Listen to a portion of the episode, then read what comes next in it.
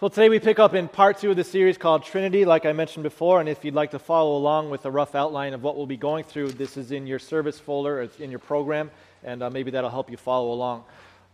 Uh, for, for those of you who weren't here last week, I'll, I'll, kind of, I'll quickly summarize that in just a second. But before I do, I want to do some dancing for you today.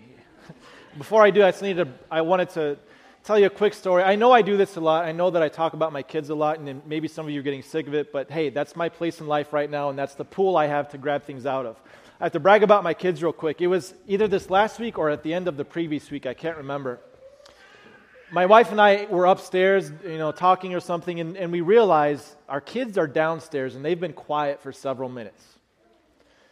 And so, as a parent, you know, it's one of two things. Either they're getting into big trouble or you should stay away because, you know, they're playing nicely. And so we don't know which one it is, so you, you got to go down there and investigate. I go down there, you know, quietly going down the stairs and sort of peek in the room, and I saw something that completely blew my mind.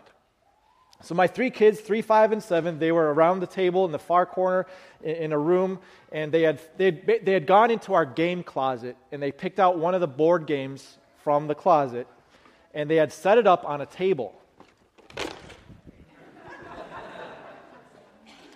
I know some of you maybe haven't played this before. This is a game called Risk. And the way the game is played, you got this map of the world. There's about 50 countries or so, 50 territories, you know, like United States or Northwest Territories, Irkutsk, Kamchatka, you know, all sorts of fun names in, in Asia too. Um, you, the goal of the game is to get every country to take over the world. And uh, so they had set up this game on the table, and my, my seven year old Jackie, she, she, she sees me at the door, and so I knew my cover was blown. Like, oh man. And she says, Dad, would you teach us to play this game? And mind you, if, if you've never played the game, so it's, it's really complicated. You, put the, you got these armies that you can put on your territories, and then you get um, these cards that if you get enough of them, you can turn them in for extra armies. And then you have to count out if you have a certain continent, you get even more armies. And then you got to roll against your opponent. There's red dice and white dice, and then there's all sorts of elements to this. And so, as a parent, when a seven year old says, Dad, can you teach us to play this? What does dad say? It'll be supper time soon. You know, I don't think we have time. It's too hard. Let's not get into that. You know, there's all sorts of excuses running through my mind. And I don't know if this was a, a, an unusual moment in parental patience or if this was just me targeting an, an easy game, someone I could actually beat. I said, You know what, Jackie? I'll teach you to play. And so we sat down. It was mostly me and her, but the other two were watching too. And I, I, told her, this is how the game works. This is how you set it up. And, and I knew going into it, she wouldn't understand everything. But I knew I could teach her enough so that she would know what's going on and so that she could learn from it. She could grow from it. And one day, maybe she'll be a risk champion and get a scholarship out of it. I don't know. Um, I actually took a picture of him in the room. Dean, did I put a picture of that in there? No, I didn't because the room was a mess. I didn't want to embarrass myself. But I took a picture of these three kids playing, playing, playing Risk with me. It was great. And it got me to thinking the way that I addressed my kids playing chess or playing Risk is probably similar to the way God comes to me to explain who He is. Sometimes we, we maybe say, God, I just want to know who you are. Or we open the Bible thinking, I'm just going to figure God out. And in a sense, you're sitting down like a seven year old saying, God, please teach me who you are. And what does God do? Uh, it's too complicated. Uh, we don't have enough time. The cool thing is that God has this divine patience and this divine love to say, you know what? You're not going to get it. You're not going to understand me completely, but I will tell you what you need to know in order to grow. That's a great phrase, isn't it? In fact, it's our, it's our series theme. Uh, we want to share what we know in order to grow. This, this, it's a great, falls off the lips easily. That's Ben's. That's Ben's, by the way. He came up with that. It's deep. in this series, we're talking about Father, Son, and Spirit. We recognize this is a deep topic, and there's all sorts of ways we can take this. The thing is, we don't want to unearth some hidden meaning or some deep truth about God you've never heard before. That's not the point. We simply want to dwell on what we know in order to grow and here's one observation, one quick observation from this week to last week as, as we talk about God the Father and God the Son. God the Father, as, as he was described for us last week, and as you look at him in the Bible, God the Father is this person that all of us want as a God. If you sat down to design your own God, all the things we talked about last week are things that you would plug in. Let's see, I want a God who created me and who knows me. Absolutely. I want a God who protects me and takes care of me. Absolutely. I want a God who is always there. Absolutely. All the things we talked about with God the Father are things that, yeah, that's what we need from our God. In, in this week, as we get into part two, as we talk about the Son, there's going to be some things that we never would have dreamed of. And quite frankly, there's some things that are very awkward and unusual and unique when we look into who the Son is. And so here's what I hope to accomplish I'm going to engage the skeptic in me, and I'm going to engage the skeptic in you as we look at a very detailed s- section here about who Jesus is and what he does. And there's going to be a part of you that says, okay, I, I kind of get the point, but this is just weird. Okay, so that's, that's the first step. And then after we do that, what I hope to do is I want to share with you why crazy Christians like me actually believe in the stuff we're going to talk about today. Uh, it's not just this, hey, Jesus showed up and, and claimed something, but it's uh, based uh, a lot on what he did and something specific towards the end of his life. Now, as we get into this, you, you might uh, think to yourself, well, how do we summarize the Son of God in a phrase? And, I'm going to do this knowing that you might not agree with me. I'm going to try to summarize the Son in one phrase. And the reason I'm doing this now is because I want you to test it throughout this message and to see does this stand up? Does this stand? And, and if you don't like this phrase, that's fine. This is something I came up with. Maybe you can come up with a better phrase and you can complain about that in your growth group if you're meeting this week. That's one of the questions on there. But here's my summary of getting to the heart of who the Son is the Son is the faithful representation and the full embodiment of who God is. He faithfully represents God in every way, and he is the full embodiment of everything that God is. And we'll test this throughout the message, but first of all, I want to really stick down and stick in our minds why this is such a big message, such a big statement. And, it starts off with this a question for you How careful are you with your image? How careful are you with your image? It goes beyond just how, you comb your hair, that's part of it. It goes beyond how you dress yourself, that's part of it. Your image goes to everything you say, everything you do, and everything you post. Some of us need to be reminded about that sometimes. Your image is based on everything you post. And so, what if I had up here in front of me today, what if I had my laptop opened up to facebook.com?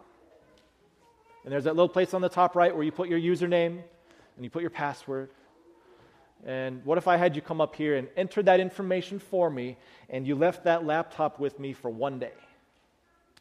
Is there anybody in here from my growth group, by the way? Okay. Would you trust me for one day with access to your Facebook account? Let me ask Matt. No, okay. Let me ask Matt. Would you trust me, Matt? Not a chance. I could destroy you in one day. I could destroy you in one hour. What, what's so interesting about the things we say and the things we post, it only takes one thing, one thing we say to make everything go, go bad or everything go wrong. I'll hack you. You, you don't even have Facebook, do you? Oh, you do? Are we friends? have to look into that. We're a tight growth group if you haven't noticed. Yeah. You're never on there though, right? No, okay. So it's not my fault. So you're protective of your image. Here's one thing I really learned this week something that stood out in one of the news articles. Do you know how careful the Trump is with his image? Donald Trump. This isn't a comment about his hair. The first service all gotten, oh, his hair. No, it's not his hair. The, the, Donald Trump is so careful with his image. I just read this this week. He bought up over 3,000 website names so that people couldn't use the names against him. For example, if you don't like Donald Trump and you want to buy a website called donaldtrumpisadork.com, if you try to buy it, you'll see somebody else has already taken it. Guess who? Donald Trump. 3,000 website names. He's gobbled up, he's accumulated them all so that nobody can go in and publicly shame his image with one of these website names. And people are saying, wow, that's extreme. Other people are saying, that's smart. He's so careful, so concerned with his image that he did that. Now, the other question is the next way to take this is how careful is God with his image? How careful is God with his image? In the Old Testament, one of the first commandments he gave to his people is look, you're not going to have any other gods, but more than that, you shall have no graven images of any God. You shall have no statues of any God, including me. God was very specific no physical representations of me. The question is why? Well, because God was concerned with his image. No physical thing that mankind could make could do justice to the image of God. It could only take away. And so he said, No images, no idols, nothing, not even of me. And in fact, when you look at the Old Testament, especially, whenever God appeared to someone in physical form, eh, sometimes he was undercover in human form and he looked like a person. But when he, when he appeared in his true form, whether he's talking to Moses or whether he's appearing to the Israelites on top of Mount Sinai, what form does he always take? Fire. Or its counterpart, smoke. He only appears as fire and smoke. Why? Because you can't make an idol that looks like fire. You can't make an idol of smoke. He chose some, some objects and some things that aren't tangible to send a, me- a message. He is very careful about his image. Uh, fill in number two God is very concerned and very protecting of his image. And therefore, those who love God will also want to protect his image. And you know what? That's what got Jesus killed. When Jesus showed up, he said, I am the Son of God. I am the physical representative, the faithful representation of I am.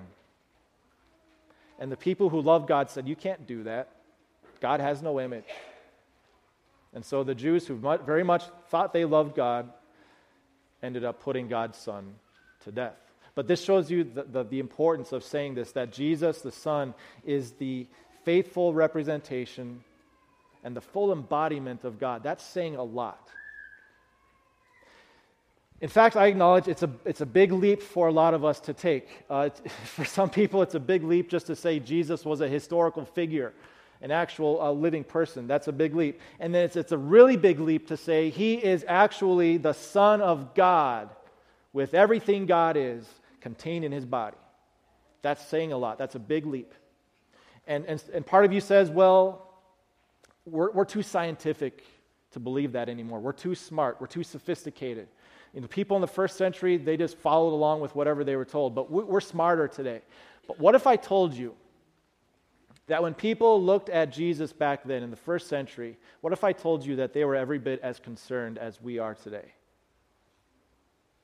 What if they were sophisticated and smart and scientific? And when they looked at Jesus claiming to be the faithful representative of God and the full embodiment of all that God is, what if they looked at that skeptically and couldn't quite come to terms with it?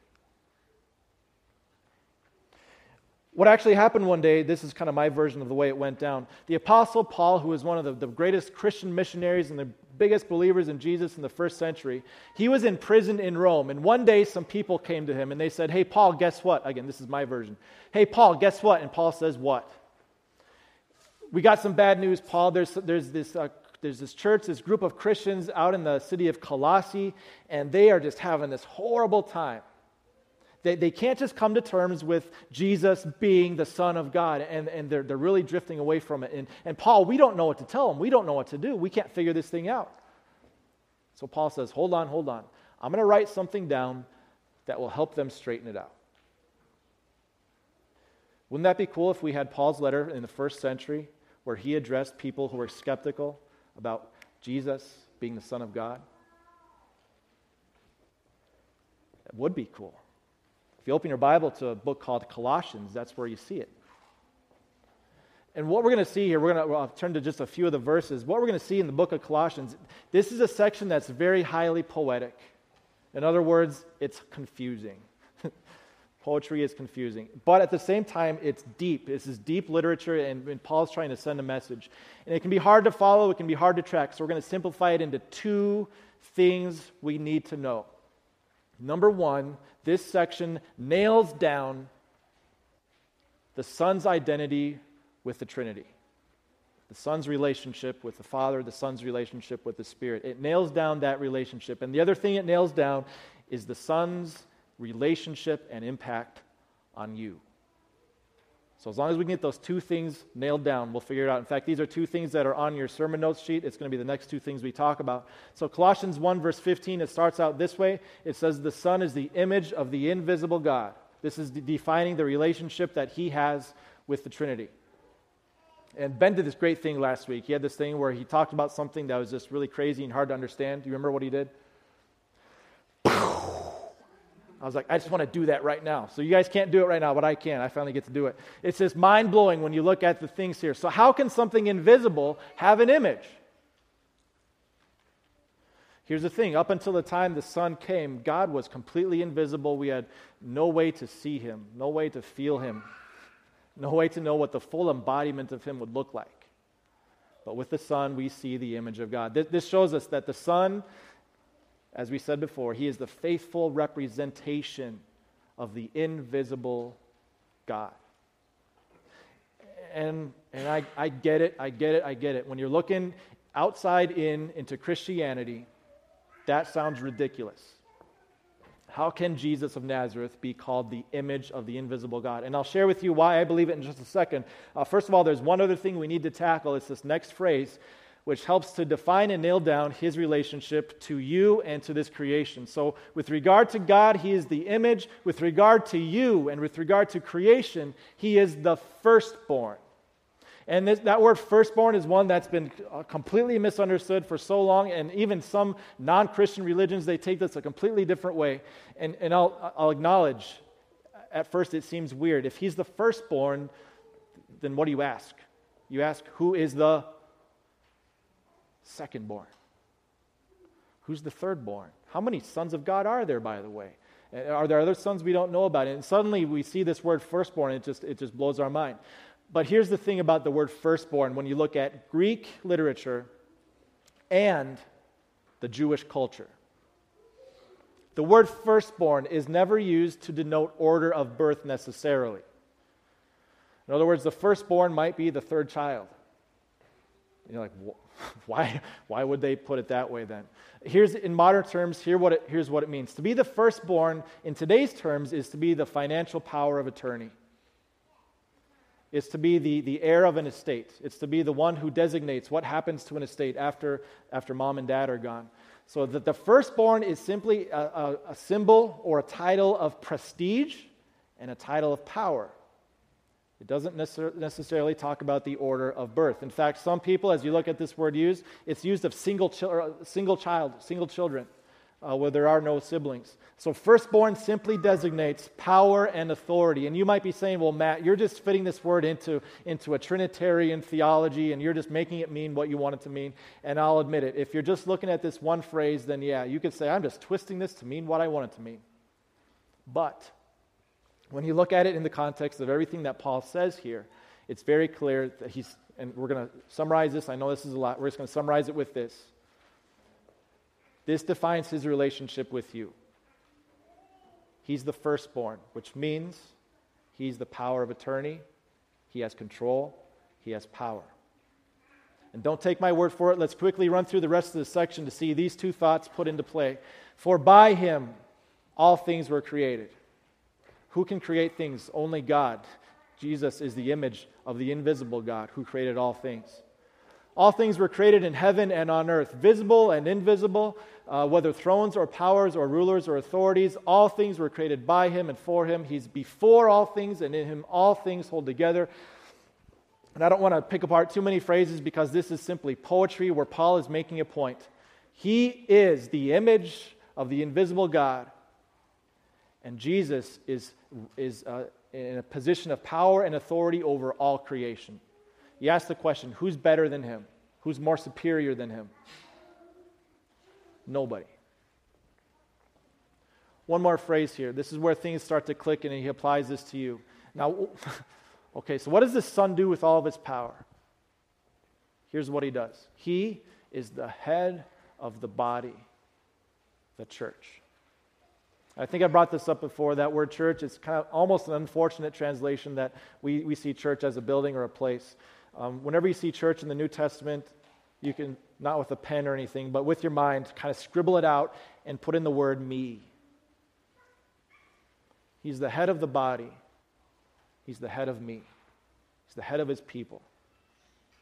And, and this kind of gets to the heart of the reason why Jesus came here to begin with, and the reason why God sent him here as, his, as, as a physical and faithful representation to help, to guide, to use his power for the good of others.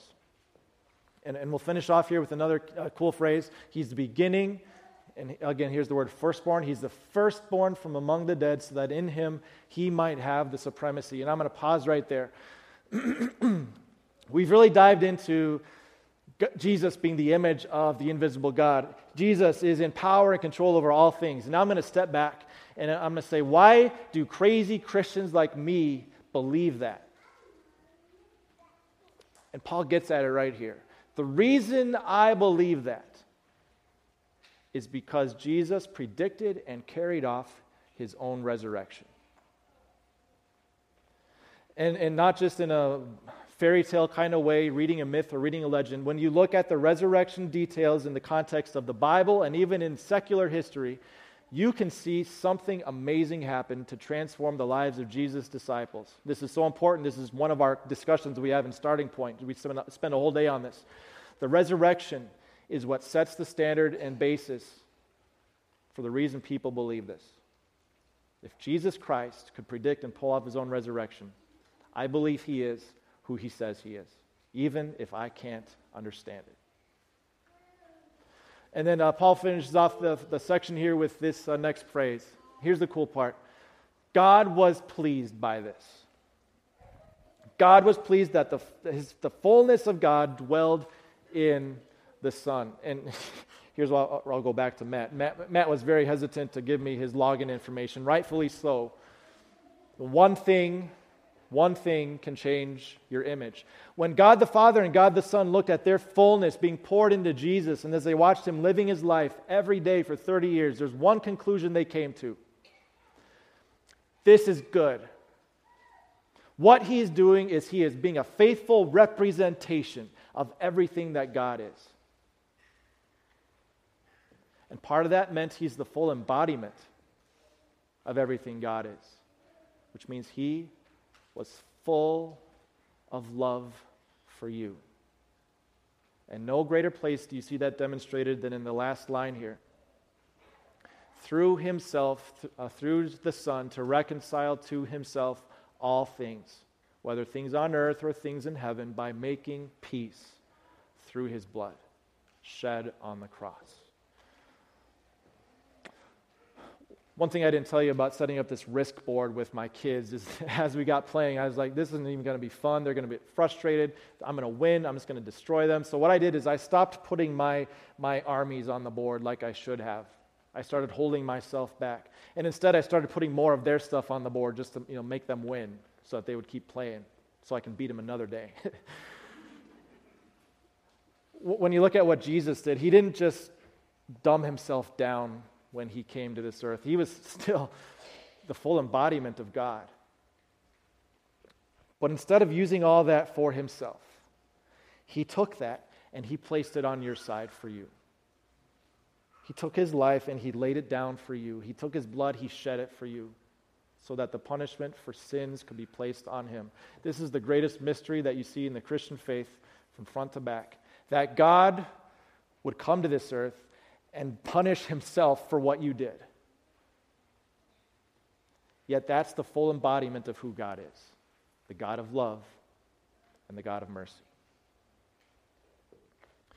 In fact, as, as you look at this, let's say you're getting to that point where you say, okay, I believe that Jesus is the faithful image of God. That can still be a scary thing because then you got to tell yourself, I'm not the faithful image of God. Uh, here's what I'll simply summarize it with our last fill in here. Oh, sorry, third fill in here. The Son revealed God's identity, and He didn't stop there. He went on to redeem your identity, to redeem yours. God created you to be in His image. You lost it. Jesus restored it. He made you what you were not. So that even as you sit here today, you, you, say, Yeah, I still got some questions. Yeah, I'm still like a seventh grader trying to figure out a game. I don't know the whole thing. I never will. I'll never understand Father, Son, and Spirit. But I know enough. I get it. I know what he did, and I know how he played this game for me. Now, I want to conclude things. I was thinking, well, how does this really impact and drive our life? And, and so much of this is just what we get every week here at Bethlehem. Because of who Jesus is, this drives our life, knowing that our image has been redeemed we push on to give him glory and thanks in everything that we do. So, this is the driving factor for everything we teach. But I got to thinking, how does this specifically apply to you and apply to me today? And as I did a search, as I looked up the image of God and, and the image of Jesus, there's this passage in Second Corinthians that came up. Again, Paul was writing in the first century to this group of Christians, and he had this, this phrase that really stuck out. And, and we're not going to explain all of it. it some of this is stuff we're going to touch on next week. But this is a phrase that really drives home what this means for you. This is what he says We, believers in Christ, we, who with unveiled faces all reflect the Lord's glory, we are being transformed into his likeness. Another way to translate that, we are being transformed into his image the image that God was so careful of and so protective of, the image that Jesus faithfully showed people, is now an image that God is transforming you to become a part of. You are the image of God in this world. And this isn't an automatic thing or an immediate thing. He says this is going to be an ever increasing glory, um, an ever increasing thing that God works in your life. And you see who does it? This is our segue to next week. This comes from the Lord who is the Spirit. We'll, we'll talk more about that next week. For now, think about this. What's the transforming thing happening in your life right now?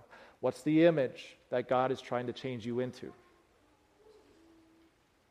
And if, if, you're in a growth group, you can talk about that a little bit more and you can discuss what are some obstacles that are keeping you from being transformed. But, but just take this home with you today.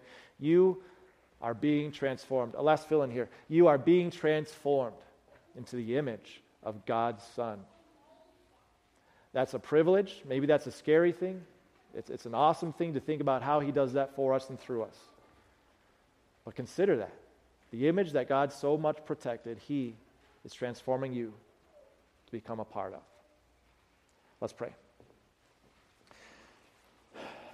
Dear Almighty God, I thank you that even though you are so great and so beyond our understanding, you invested in us you came down to our level to, to explain yourself to us, to describe yourself to us, not that we would fully understand it, but that we would know enough to know what you did for us. We marvel that the Son, who is so beyond us, who is your image, uh, who is full of, of everything that is God, he emptied himself of that to die in our place. I thank you. I marvel over that every single day of my life. And, and I pray that for the people in this room, that truth would drive home. That you would send your spirit into all of our hearts to be able to accept that truth, to trust in you for that, and to receive the joy and hope that flow out of it. So help all of us as we look forward to become more and more like you, to put you first in our lives, not so that we can earn something or gain something. Jesus has already done that but more so that we can give glory to you in all that we do. Bless us all in Jesus' name as we join in the prayer that he taught us. Our Father, who art in heaven, hallowed be thy name. Thy kingdom come, thy will be done on earth as it is in heaven. Give us this day our daily bread, and forgive us our trespasses, as we forgive those who trespass against us. And lead us not into temptation, but deliver us from evil. For thine is the kingdom and the power and the glory forever and ever. Amen.